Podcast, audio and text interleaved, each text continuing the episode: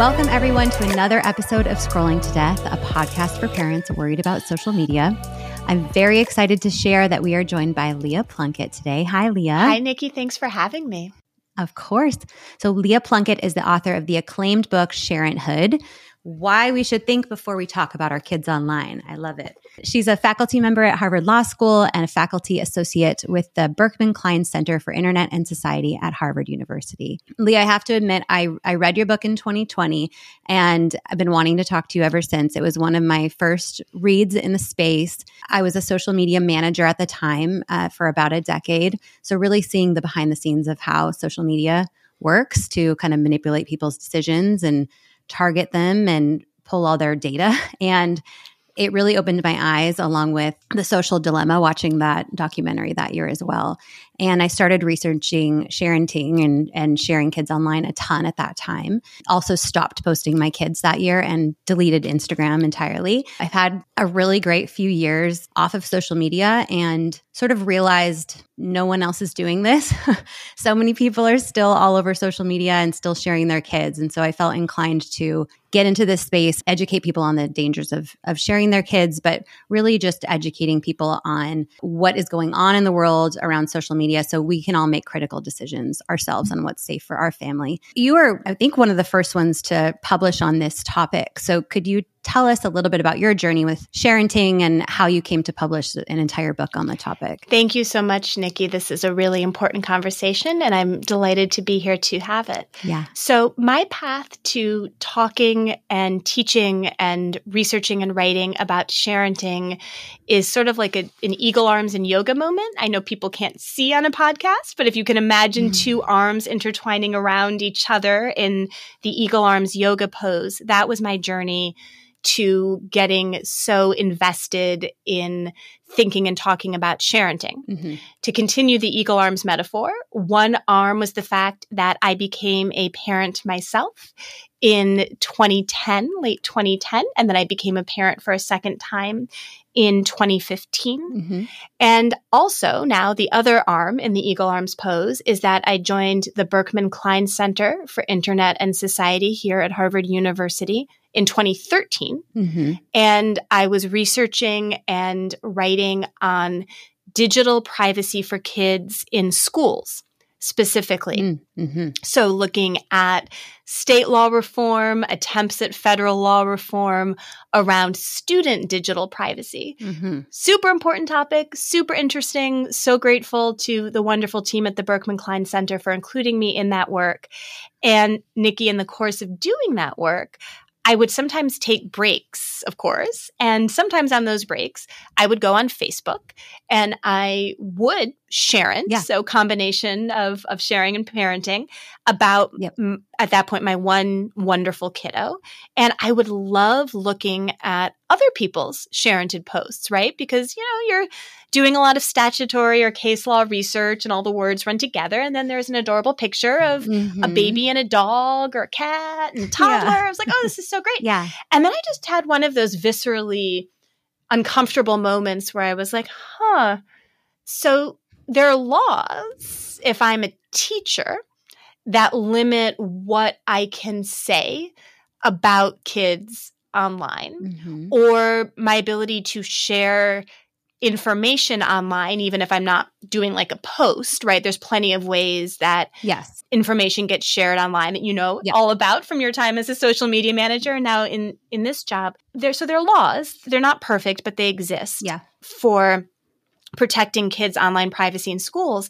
But as a parent i could go on facebook anytime i wanted and like take a picture of my kid's social security card yep. and post it, mm-hmm, right? Mm-hmm. And don't I don't do that. Right. I never did that. That's a terrible idea. Please. But there's no law that would have stopped me from doing that. Yeah. And I started then getting more and more uncomfortable with just sort of feeling like, huh, I'm all for parental freedom. I truly am. Mm-hmm. I really think that the core freedoms to be able to choose whether when, how, with whom to have kids and then how to raise kids are really fundamental here in the United States. Yeah. But also, parents, as well as grandparents, aunts, uncles, and other trusted adults, we're not actually the best gatekeepers for our kids' online privacy mm-hmm. because we don't really understand online privacy ourselves. Yes, exactly. I love that. And the, sc- the school photos starting out there is interesting. The school privacy. My son was in kindergarten last year, and I did not sign the form allowing them to share his image online. So when they would take a big group photo with the class, he was the only one. He'd get pulled out of the photo to the side. People have very strong opinions on my decision to do that, which is fine. you know, good for you for doing that because it feels right to you. Yes. And also good for you for talking about that. So I do the same thing, actually. I opt my kids okay. out of those kinds of moments. Yes. Sometimes schools or camps that they're in will then take me up on my offer to reach out with a specific request mm-hmm. like hey we're doing this really big pretty public already event mm-hmm. would you mind and i've actually always said yes to those specific requests mm-hmm. because they've all been very thoughtful. Yeah. And there are times when, you know, I think sharenting is complex. And there are times when I have made the judgment that. Absolutely. There's such limited information and it's fine. I, but I, I'm just going to briefly flag that I would hope that the folks running a picture, whether it's at a school or a camp or an athletic activity, could figure out a way to protect privacy without making a kiddo feel left out, yes. especially a really young kiddo. Yes. Because I get like I mean I can sometimes barely manage two kids mm-hmm. and you know mad respect to to folks who are trying to corral, you know, 12 or 20 or however many 33. also, um never really good whether it's for privacy or other reasons to make a kiddo feel mm-hmm. left out of a group in a way that kind of all their peers can see. Yes. So I would think between maybe having the kiddo stand on the end and then angling the photo so you actually aren't including mm-hmm. them, right? Or using a little Photoshop or another yeah. tool later so that it's really too bad that your kiddo was made to feel sort of left out that way. Yeah. And luckily he's in his own world and didn't really even notice. but I yeah. think that it was one of those instances where I was like, something's broken here. This is not how this should work. Right. Uh, and also, why aren't there any other parents that are thinking this way? Way. No judgment to them, but are we aware? Is the awareness there around why I've made this decision. So, again, a reason why I wanted to speak up on this topic. When was your book published again? Was it 2019 originally? My book was published in 2019 right. originally, and then a, a, paperback edition was released about a year later. Okay. So, it a lot has changed yeah. even in the last few years. Yeah.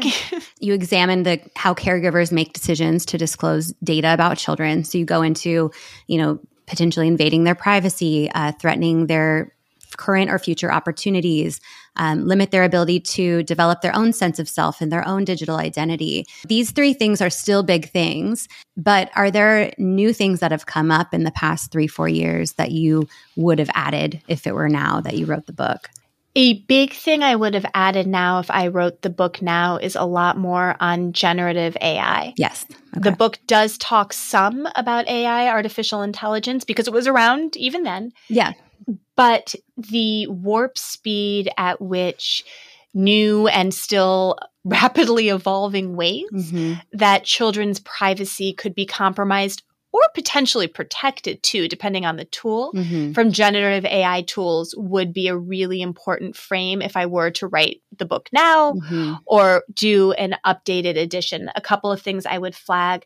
One is we had a letter from all 50 attorneys general across the US and our territories that was sent to lawmakers and I believe also regulators in DC a few months ago mm-hmm. calling for them to please do something at the federal level about children's privacy with AI, even if it takes a little bit longer to act on privacy and related interests with AI for adults. Yes. I think that's something worth highlighting.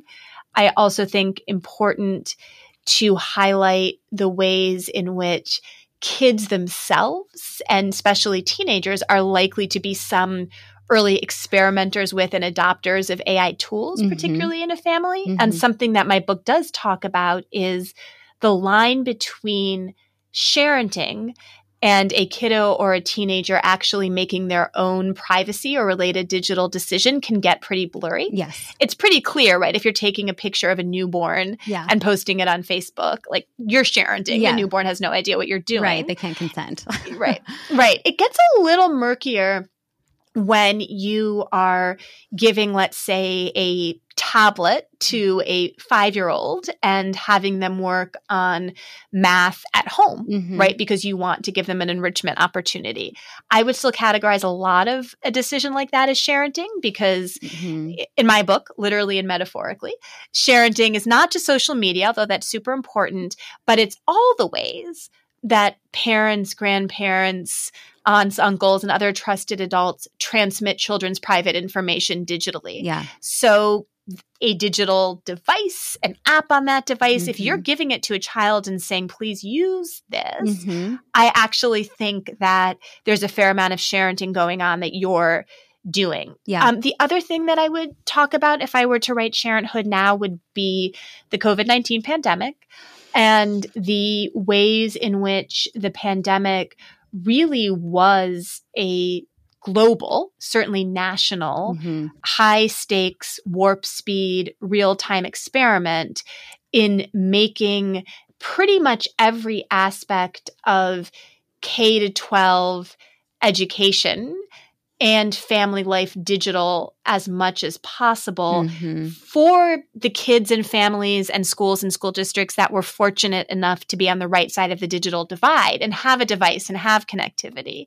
Absolutely. And so there's a lot that we're still learning and assessing about, particularly that spring and summer of 2020. Mhm. But actually, there's a pretty long tail for the impact that pandemic mode had on sharenting in homes, in schools, in community spaces, as well as in our public discourse. Yeah, with the AI component. Did you hear about this week? I think the Wall Street Journal reported on it—a high school in New Jersey with the AI photos of the girls, of the high school girls there.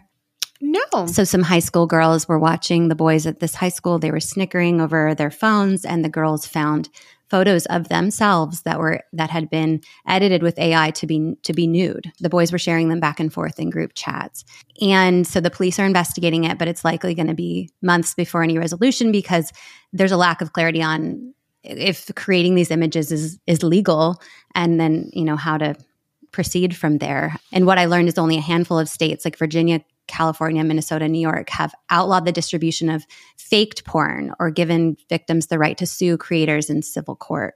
So I'm I'm not familiar with the case you're talking about that the Wall Street Journal reported on.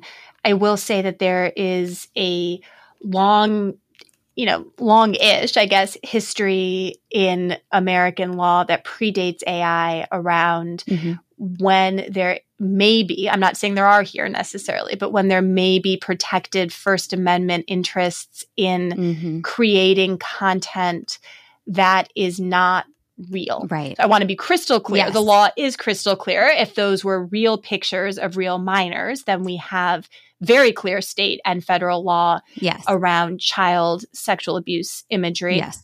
and other types of abusage imagery that makes those criminal. Mhm.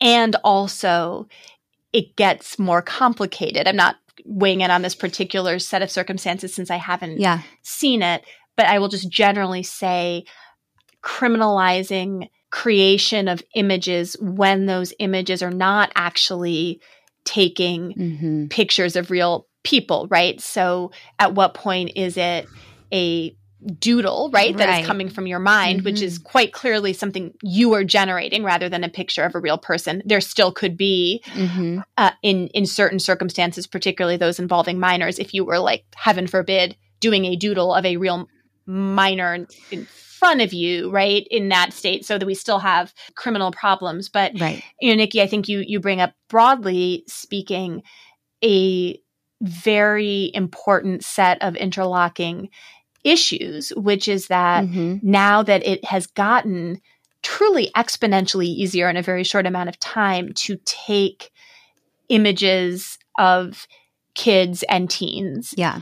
and use AI tools to learn things about them, to enhance them, hmm to, you know, do harmless things with them, right? So Yeah. take, you know, take a picture of me as a 13 year old getting ready for my bat mitzvah and put it in an AI g- image generator and Mhm. add some unicorns, right? I mean, there, there are plenty of Mhm. yeah. very innocuous and in fact very fun use cases for something like that. Mhm. And tragically and inevitably, there are a lot of really scary and threatening and privacy invading use cases when you have pictures or videos of real children going into tools that can enhance remove clothes. modify right Yeah. it's um yeah very um very tough time and i will just also add to circle back to the the thing i had said earlier about the attorneys general signing a letter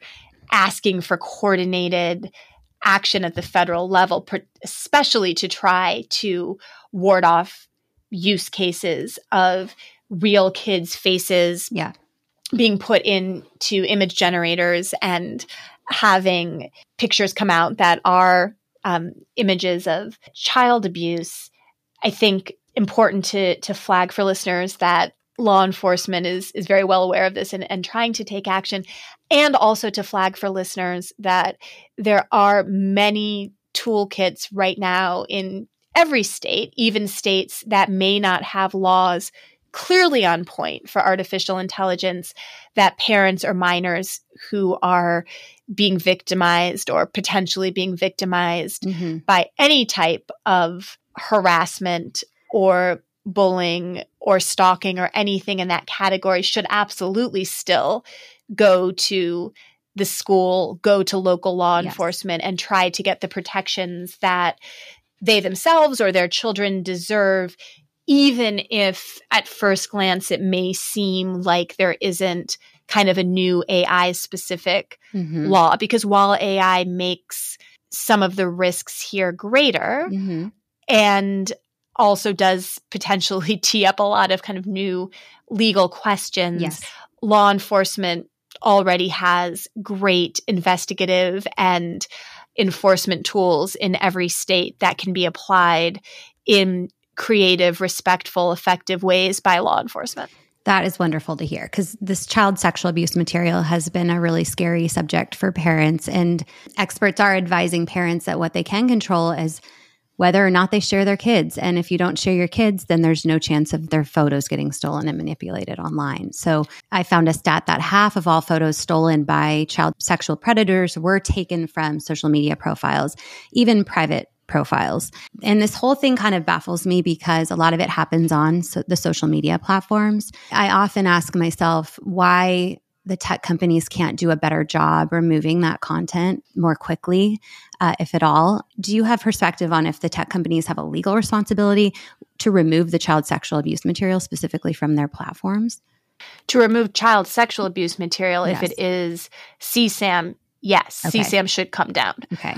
But um, I would say that CSAM, so child sexual abuse Mhm. materials, should be reported, Mhm. of course, to a platform through their trust and safety channels Yes. and to law enforcement. Okay, both. And they're required to take it down. But there's so much still available. So is it just too much for them to handle? It is an important and complicated and and broad question. And so without being able to, you know, weigh in on, you know, each and every platform or each and every use case, I Mhm. think, Nicki, there are just a couple of things I would have folks keep in mind. One is there is an incredible volume of content produced across social media platforms in a variety of ways, right? Some of it is Yeah. set to public, some of it is set to private, some of it is in a group, some of it is in messaging. Mhm. Some of it may be in live streaming. So there's just a lot of different content being produced. That's one. Second is that it can take a little bit, not certainly they're egregious postings that it's not going to take you any time. Like that's Mhm. clearly um, needs to come down right away. Yes. But there can also be content that legitimately requires some consideration and investigation Mhm. and also coordination at times with law enforcement yeah. so this brings me to my last sort of thing to keep in mind that without being able to speak for the platform We need to get Mark Zuckerberg on the line. uh, um, but generally speaking, even though there are a lot of tools that can be used to detect images, phrases, and, and so on, there are legitimate needs for human review and the application of yes. policies and processes to these decisions such that we don't sort of have a magic button or a magic eraser as much as I think we mm-hmm. all would like to for especially for things that are very clearly not okay. Mm-hmm. So what I would say to folks who may be listening and thinking is there any is there any hope, right? If there mm-hmm. there are pictures of my child going around. The answer is absolutely yes. And as a parent, the same way if your child was being beaten up on a school bus, right? Or wasn't feeling safe standing outside of the school waiting for you to pick them up or was being subject to some type of harassment by a classmate verbally on school grounds, start by going to the school if it's from another student. Yes. And asking the school to get involved in accordance with whatever policies and processes they have uh, school intervention can get complicated if it is taking place outside of school hours on non school issued devices, on non school monitored accounts, mm-hmm. and so on. But it's absolutely a place to start if it is between your child and another student. And also contact local law enforcement and make a report if you suspect that there is any content being circulated of your child mm-hmm. that you reasonably believe is or could be a violation of criminal law. The same way that if somebody was showing up, you know, outside your home every morning and, mm-hmm. you know, yelling, um, harassing things at your child or right. following them around, right? Just because it's online, mm-hmm. it doesn't mean it's off limits from good old fashioned bread and butter law enforcement and school intervention techniques. Yes. And I think some states are requiring you, if it's between students, to report it to the school as well when it comes to bullying. The erase button piqued something in me. There's one of the bills. Maybe is it COPPA 2.0 that mentions potentially doing an erase button where if you see something about your kid, you can just click. They, you know, proposing that. I don't know how that functionality would work. yeah, might might be one that is a better um, better in theory than in reality. Yes, right. Um, I love it in theory. Yeah. And also recognize that now let's let's move you know away from things that are very clearly should be erased and come down into mm-hmm. and into something that gets starts to get a little bit more complicated, right? So let's say because I'll give an example, right, that can commonly come up in family law where you have parents who are estranged or separated or divorced, right? And have very different visions of what social media presence is acceptable for their child. This does come up in in family law yeah. disputes, right? So looking at this from kind of an erase button hypothetical, let's say that we have separated parents. Mm-hmm. There's no court order in place around who gets to make decisions about a child's digital life. Sometimes there are court orders that will get issued in the context of a separation or a divorce, but let's say there isn't one. Yeah. And so parent one says to a school, no problem. You can include my child in this group field trip or this group picture. And let's say the school does that, right? Legitimately thinking they they have um they have permission. Yeah. And the picture becomes an item that is newsworthy, right? Maybe these this is a school field trip, right, to the US Capitol where they successfully lobby all the lawmakers to fix AI for kids, right? Mm-hmm. Should parent number 2 under a hypothetical future law that gives us a hypothetical future erase button mm-hmm. just be able to push an erase button and modify this image that the people who put it up legitimately thought they had the rights to do, and that has become a noteworthy and newsworthy image for reasons that have nothing to do with the child involved. Mm-hmm. I, I think that starts to get harder. Right. I'm not saying that I I wouldn't, you know, be enthusiastic about a a curated, principled erase button. Mm-hmm.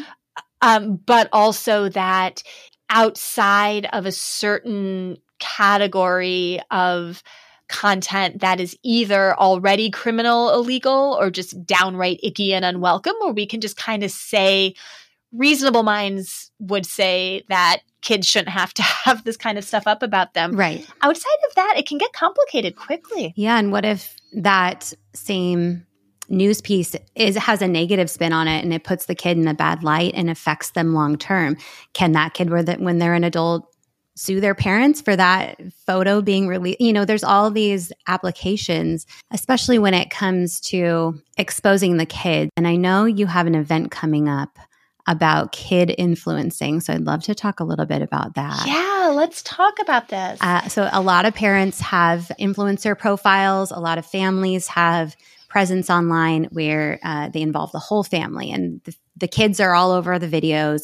And now on different platforms, they're earning profits from that content. So First of all, what what do you think about this? Um, you know, exposing your children in that way to earn a profit, and do these kids have a right to compensation in these cases? I love talking about what I call commercial sharenting, but most of the world calls uh, kidfluencers or family influencers. Mm-hmm. Um, so, kidfluencers are a major global entertainment sector yep. at this point. Yep. A lot of money changing hands, whether it is through revenue from the platforms, if a kidfluencer or a family influencer, right, um, reaches certain platform specific requirements to earn a revenue. Also, a lot of money for product placement or endorsements or crossovers, right? So you establish a really successful kidfluencer channel mm-hmm. and then you can do a clothing line or magazine shoots. So there is a fair amount of money to be made. And also right now in the United States, kidfluencers are almost never covered under existing labor laws. Wow. I think that's a big problem. Yes. Um, we have kiddos who, instead of a stage in LA or a stage in their kitchen. Right, right, yeah. exactly. They're on stage in their kitchen. And the location shouldn't change the fact that they're engaged in labor as child entertainers and yeah. they should be compensated and also have workplace protections. I guess I'm just surprised that they weren't protected in that way. It is surprising the perspective of your and I think many other people's excellent common sense, compassionate intuition that, hey, we've got mm-hmm. kids performing labor and we're yeah. a civilized democracy. They should be protected. Yeah. So your intuition is spot on. Here's what's been happening though. There are a couple of layers of I don't want to say loopholes because that just sounds like it was intentionally done this way and it wasn't. Mm-hmm. There are a couple of layers where existing legal frameworks literally just doesn't properly understand kidfluencer work as labor. Mm-hmm. And I will mm-hmm. spare you folks my my law professor lecture, but I will just say a couple of quick things. One is our federal labor laws looking to the states to regulate or not child entertainers specifically. Okay. States do vary already on how well they do that. California, New York, not surprisingly, have some of the strongest protections. Yes.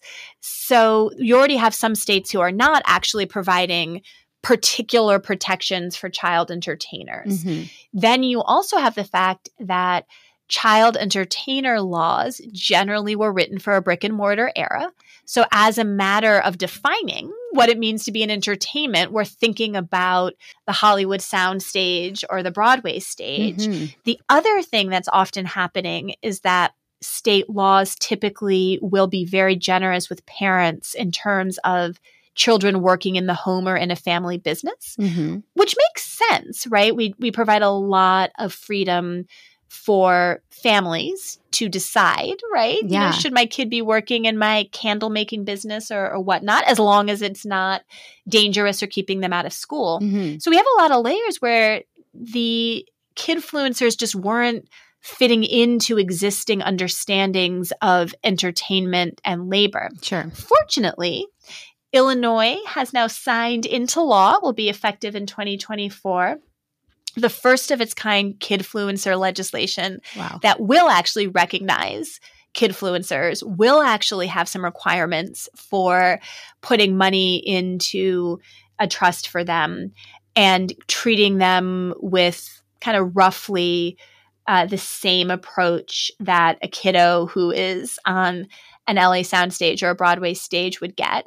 We still have a long way to go though this is this is one state uh, others notably washington now maryland are working on it washington's been a, a real leader here washington state mm-hmm. the other thing that has not yet been put in that illinois bill is substantive privacy protections for those kid kidfluencers once they come of age. So their financial interests are being better protected, mm-hmm. which is super important.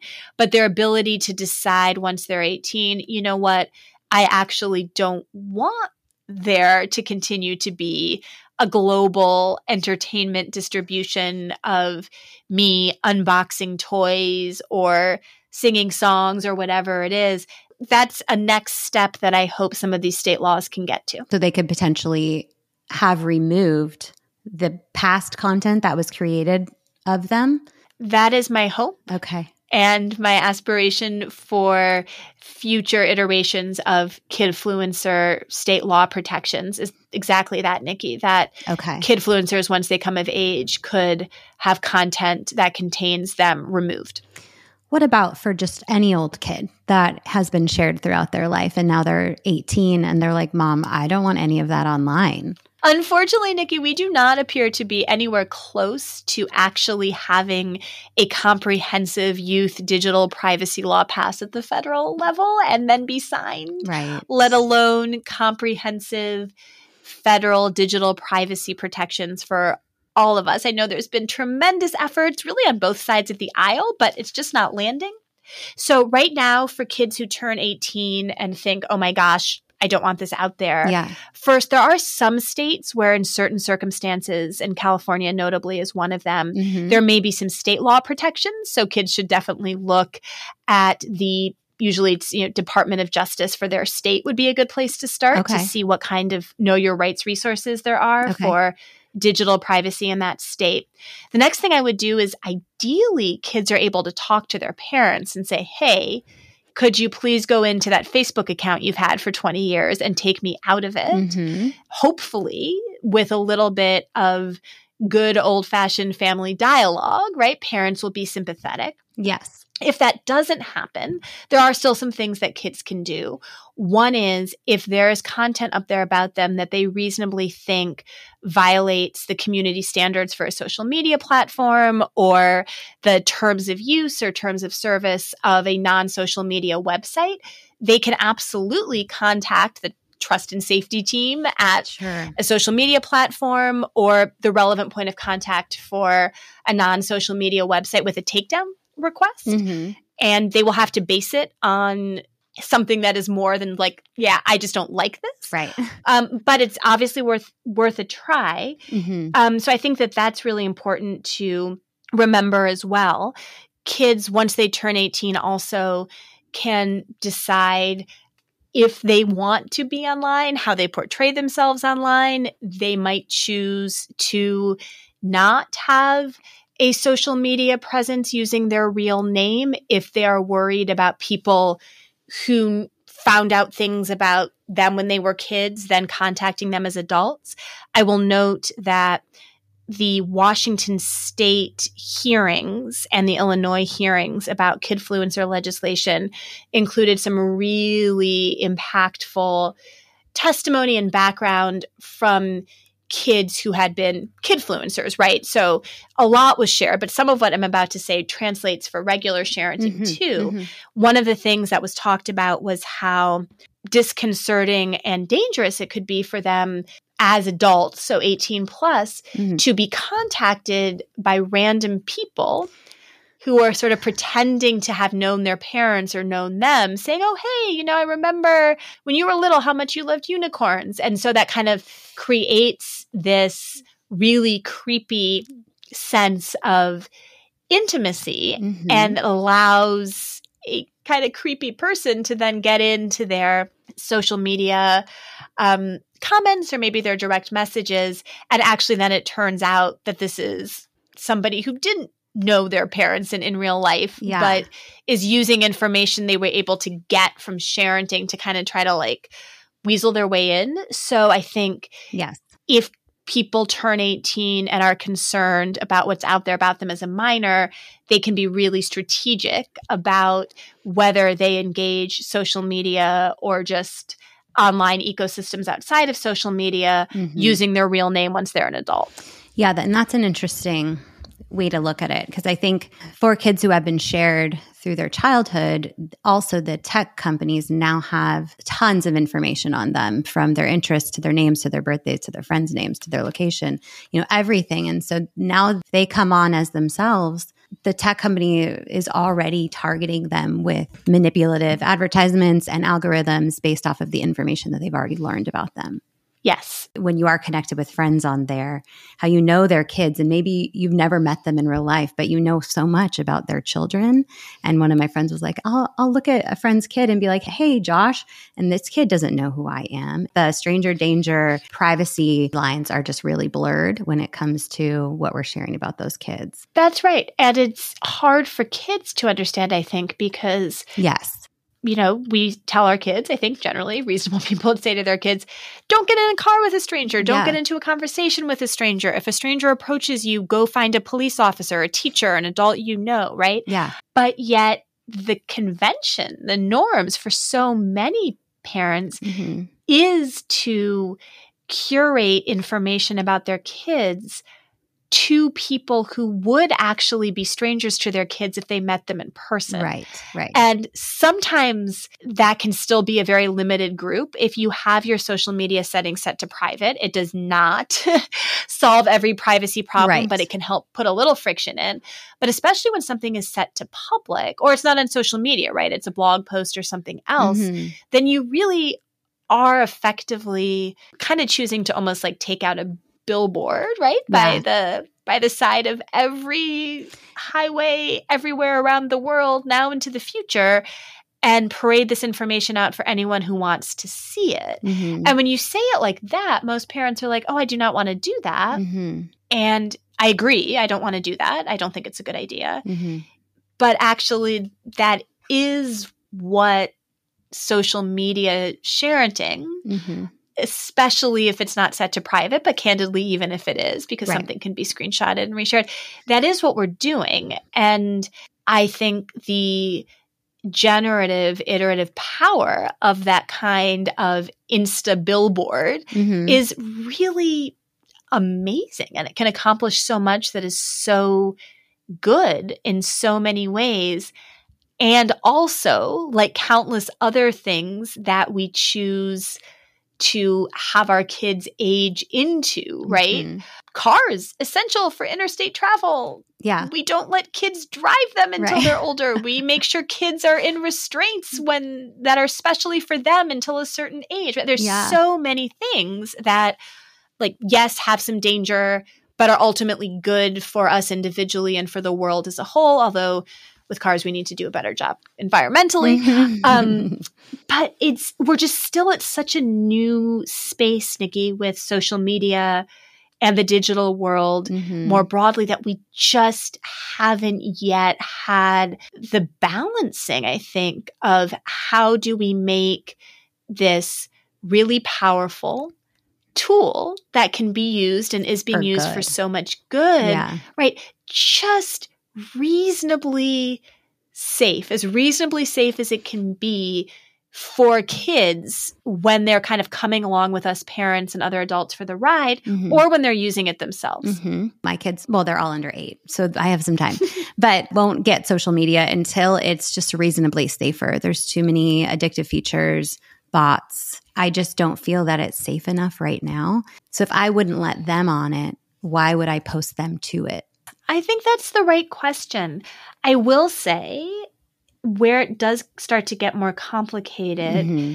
is the ways in which, for kids and teens, especially as the kids get older, mm-hmm. uh, as my wonderful former Berkman Klein colleagues said in their book, Growing Up Digital, and they said this back in 2006, right? They were er- early to see it. Mm-hmm. For youth, there really aren't lines between online life and offline life, right? Mm-hmm. There's just life.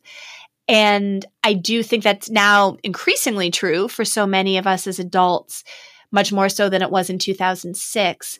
But I think their point was that going back a while now to more of the infancy of, of today's social media and digital landscape, mm-hmm. kids were building really complex, nuanced social relationships and social worlds using digital connectivity mm-hmm. in ways that could have a lot of pro social features. Right. And so I agree that in general, social media today has not been designed with the digital equivalents of speed limits and car seats, right? And things that, like, hey, it would just be good to have these things. Yep.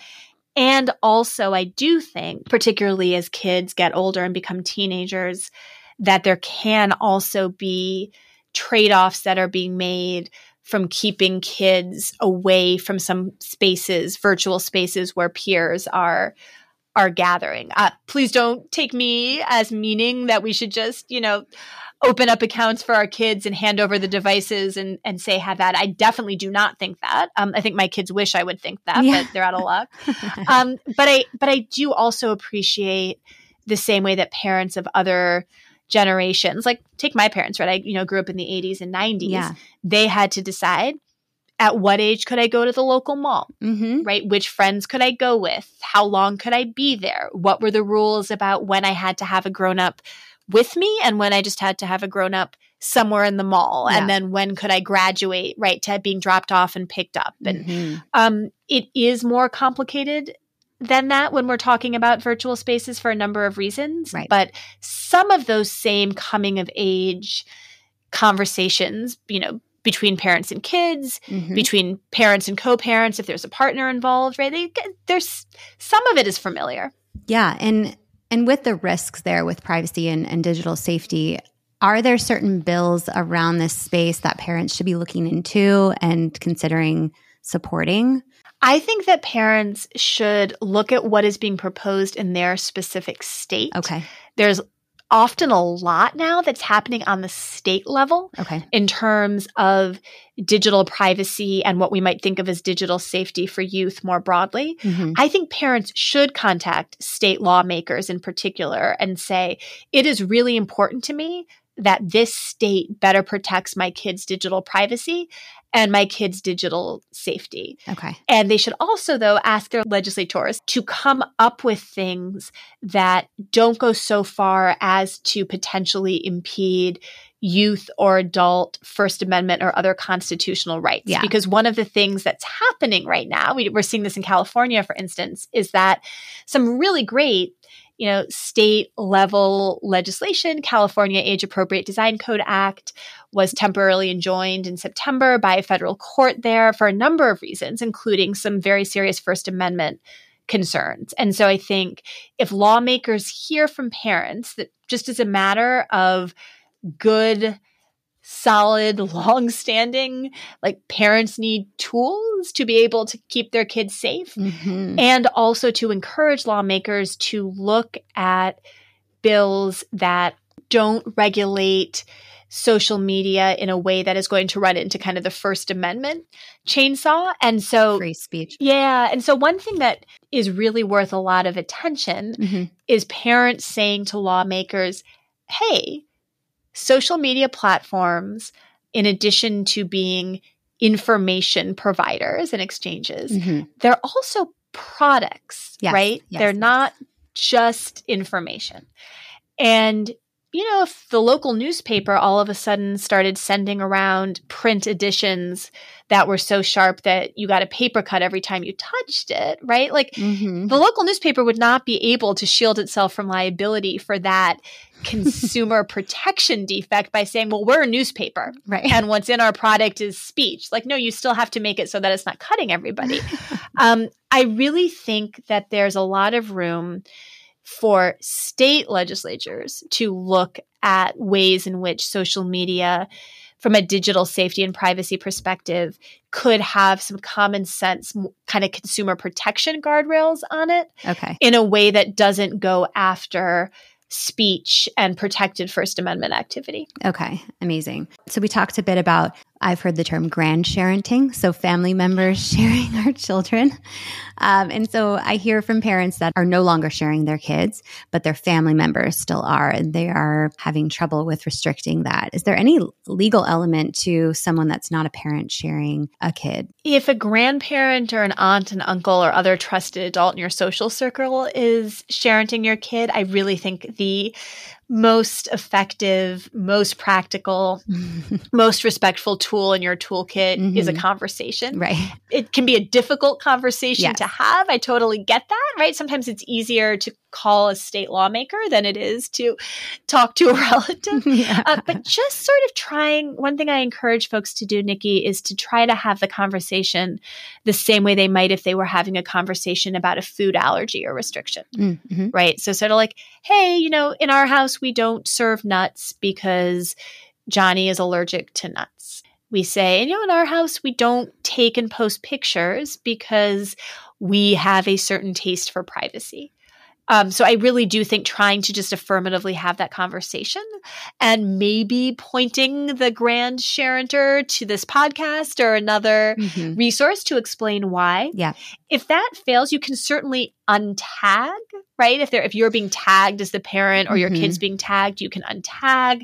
If it is really getting egregious and crossing the line, you can contact the trust and safety team if it's a social media platform or the relevant team if it is a non-social media website under their uh, terms and conditions and say, hey, there is a picture up here of a minor mm-hmm. and I am the parent and I did not consent to this. Please take it down.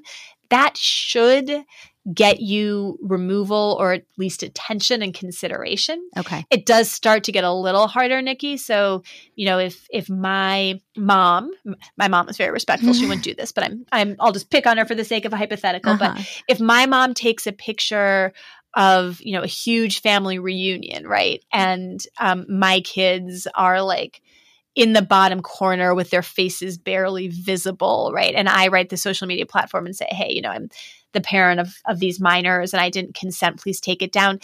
I think they generally still will but it starts to get a little more complicated. Sure. certainly if it is something that is like very clearly identifiable as your kid. It is focused on them. And you, as a parent, have asked the person who took it to please take it down. Yes, I absolutely would contact mm-hmm. the relevant trust and safety team and request removal on the grounds that it is a picture of a minor who is your child or your legal ward, you're the guardian, and you don't consent and ask them to take it down. Okay. And do we have the legal right to do that? That is a complicated question. Uh-huh. Um, I'm not trying to dodge it. Yeah. But okay. I will say that it is not the law that each and every person who takes a picture of each and every child under every set of circumstances needs to get parental consent okay. ahead of time. Okay. There are certain circumstances in which you very clearly do if the child is a student in the school protected by student privacy laws, mm. if you're using name, image and likeness in a commercial context. I mean there are there are a bunch of scenarios where yes, you should be getting okay. affirmative parental consent and if you don't, then you should not be posting it. But if you're kid is standing on a public playground or on a public street corner mm-hmm. and you know somebody else is there too playing with their kids and your kid appears in the corner of a shot of a bunch of kids on the playground and there's no other type of criminal or illegal activity right so it's not being done for harassment it's not being done to say you know everyone go beat up on me leah and my 13 year old self mm-hmm. then you know, it's it's okay. not quite as as clear. But I, I do think it's important for listeners to remember, Nicki, that what you don't always need to have a clear law to back you up mm-hmm. when you make a request to a social media platform or a website as a customer, mm-hmm. right? Or a member of that social media platform or just a user of the website as a member of the public, you certainly can't be reaching out to them to ask them to do something that violates the law. Please right. do not do right. that. Right. But social media platforms outside of certain boundaries where the law is quite clear, right? Like this has to come down. Mm-hmm. They are putting together very elaborate governance regimes of trust and safety as a matter of essentially private contracts between mm-hmm. them and their users. And so you can go ahead and just take a look at the community standards or whatever they've titled it for that platform mm-hmm. and make a request to them as a user of that platform or a member of the public who has seen something on the platform, tie it back to their own community standards and ask them to take a look at it and request removal. Okay. Um, please don't get me wrong. The, the law needs to be followed and respected. And also, there are so many spots in cyber law, particularly around kids and particularly around privacy, where we don't have very robustly developed areas of law mm-hmm. yet. Okay. And so being able to make a request based on a platform or a website's own rules and policies is available to you. And by the way, the law is still there in the background, right? Because even though it's kind of a legal fiction, mm-hmm. I think for us to understand clicking accept or agree as entering into a binding contract, right? Mm-hmm. Click wraps, we all go through and just like, yeah, accept. Yeah. Um, the law not always but often actually does look at those as contracts. And remember contracts are instruments of private law. We're entering into an agreement. Yeah. so people should should definitely contact platforms and websites if there are pictures of their kiddos or information about their kiddos that they want taken down. Okay. I love that advice. And that provided a lot of clarity for me. So thank you. I loved how you said in your book, meaning well still leaves our children at risk. And I'm not about judging or shaming any parent. We're all about educating, like I said, and helping people make critical decisions about sharing their kids online, like asking themselves, why are they sharing and does it benefit their kid? And we've exposed parents, a lot of parents to the risks through our Instagram and our podcast. And a lot of parents came back with, oh my gosh, I didn't realize all of this. What should I do? Should I delete all my kids' photos? Wondering what you think the safest route is nowadays for parents who have been sharing their kids for years, but are now worried about the risks. What would you advise them to do? For parents who've been sharing their kids for years and are now worried about the risks, I would advise them to stop sharing. I share, Nicki, by the way, your your no judgment, just education. Yes. yes. Sharenting is very much a norm. Mm-hmm. So people have been in keeping with their their friends and neighbors in doing this. But I would say stop sharing. Yep. Pull down old photos. Just take them off. Mm-hmm. It's not easy to do, but it you know it's not easy to do. it's, it's time consuming, but but take them off. I would also say that if your kids are old enough to sort of have been aware that mm-hmm. you were mm-hmm. sharenting them and that you've made a change, by all means, model thoughtful digital citizenship by bringing them along for the ride. And I don't mean that the kid gets to be in the driver's seat, right? There are many decisions that we as parents do not let our children make for many good reasons. Yes. And so I'm not I'm not saying, you know, hand over your your password to your kid, but I am saying if your kid is old enough to know that they've been sharented and old enough to understand you when you say I'm taking these pictures down because I have decided that in this family we should share pictures only via secure text messaging, right? Or something. Uh, because I think that only people that we actually know in person should see pictures of us. That's super helpful to your kid. Yeah, great lesson. Yeah, it's a great lesson because you know what? All of us at all ages, whether we're kids, teens, parents, grandparents, any age, the digital world is evolving so rapidly and so nonlinearly that we are all going to have so many moments where we are learning new things about digital citizenship and making new decisions about digital citizenship. Yes. That giving your kids a toolkit for understanding we can change our minds about what we do online and yes. why. Yes. And we can change them for these kind of values based and practical reasons. That right there is a lesson that is worth its weight in gold. So I think it's an opportunity for parents who make that decision rather than being too little too late. It's never too late. I agree. I love how you said that.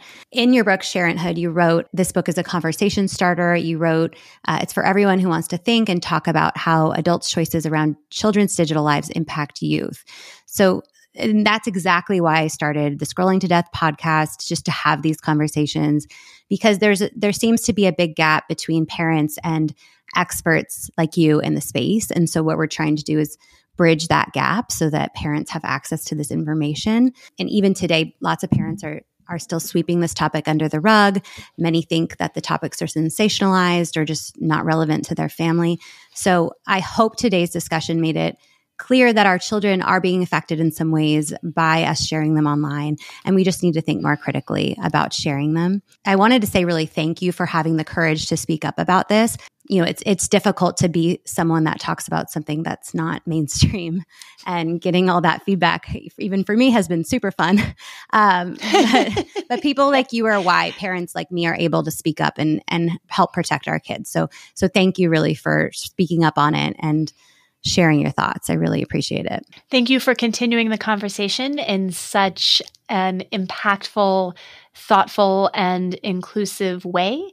And also for bringing me new questions, new things to think about, new things to research and write about. Really, when it comes to how we best protect our kids, the bulk of the work is going to be done at the level of individual human decisions yes. by parents, grandparents, yes. kids themselves. And so mm-hmm. your work is so important, Nicki, and I appreciate your time. Thank you. Okay, so Leah's book, Sharenthood, is available everywhere. Go to leahplunkett.com to see all her other work. Can listeners connect with you somewhere, Leah? Is there a preferred platform? Yes, listeners can connect with me. There's an intake form through leahplunkett.com. Mm-hmm. I'm also on LinkedIn and I am also on Instagram, although I'm lousy at checking Instagram. LinkedIn is best. That's okay. Amazing. Okay, Leah, thank you again. And thank you to everyone for listening to this episode about parenting with Leah Plunkett. This is a hot topic for us here at Scrolling to Death. And we will continue to bring conversations that matter and equip parents uh, in raising little successful people. So we'll catch you next time. And thank you again, Leah. Thanks.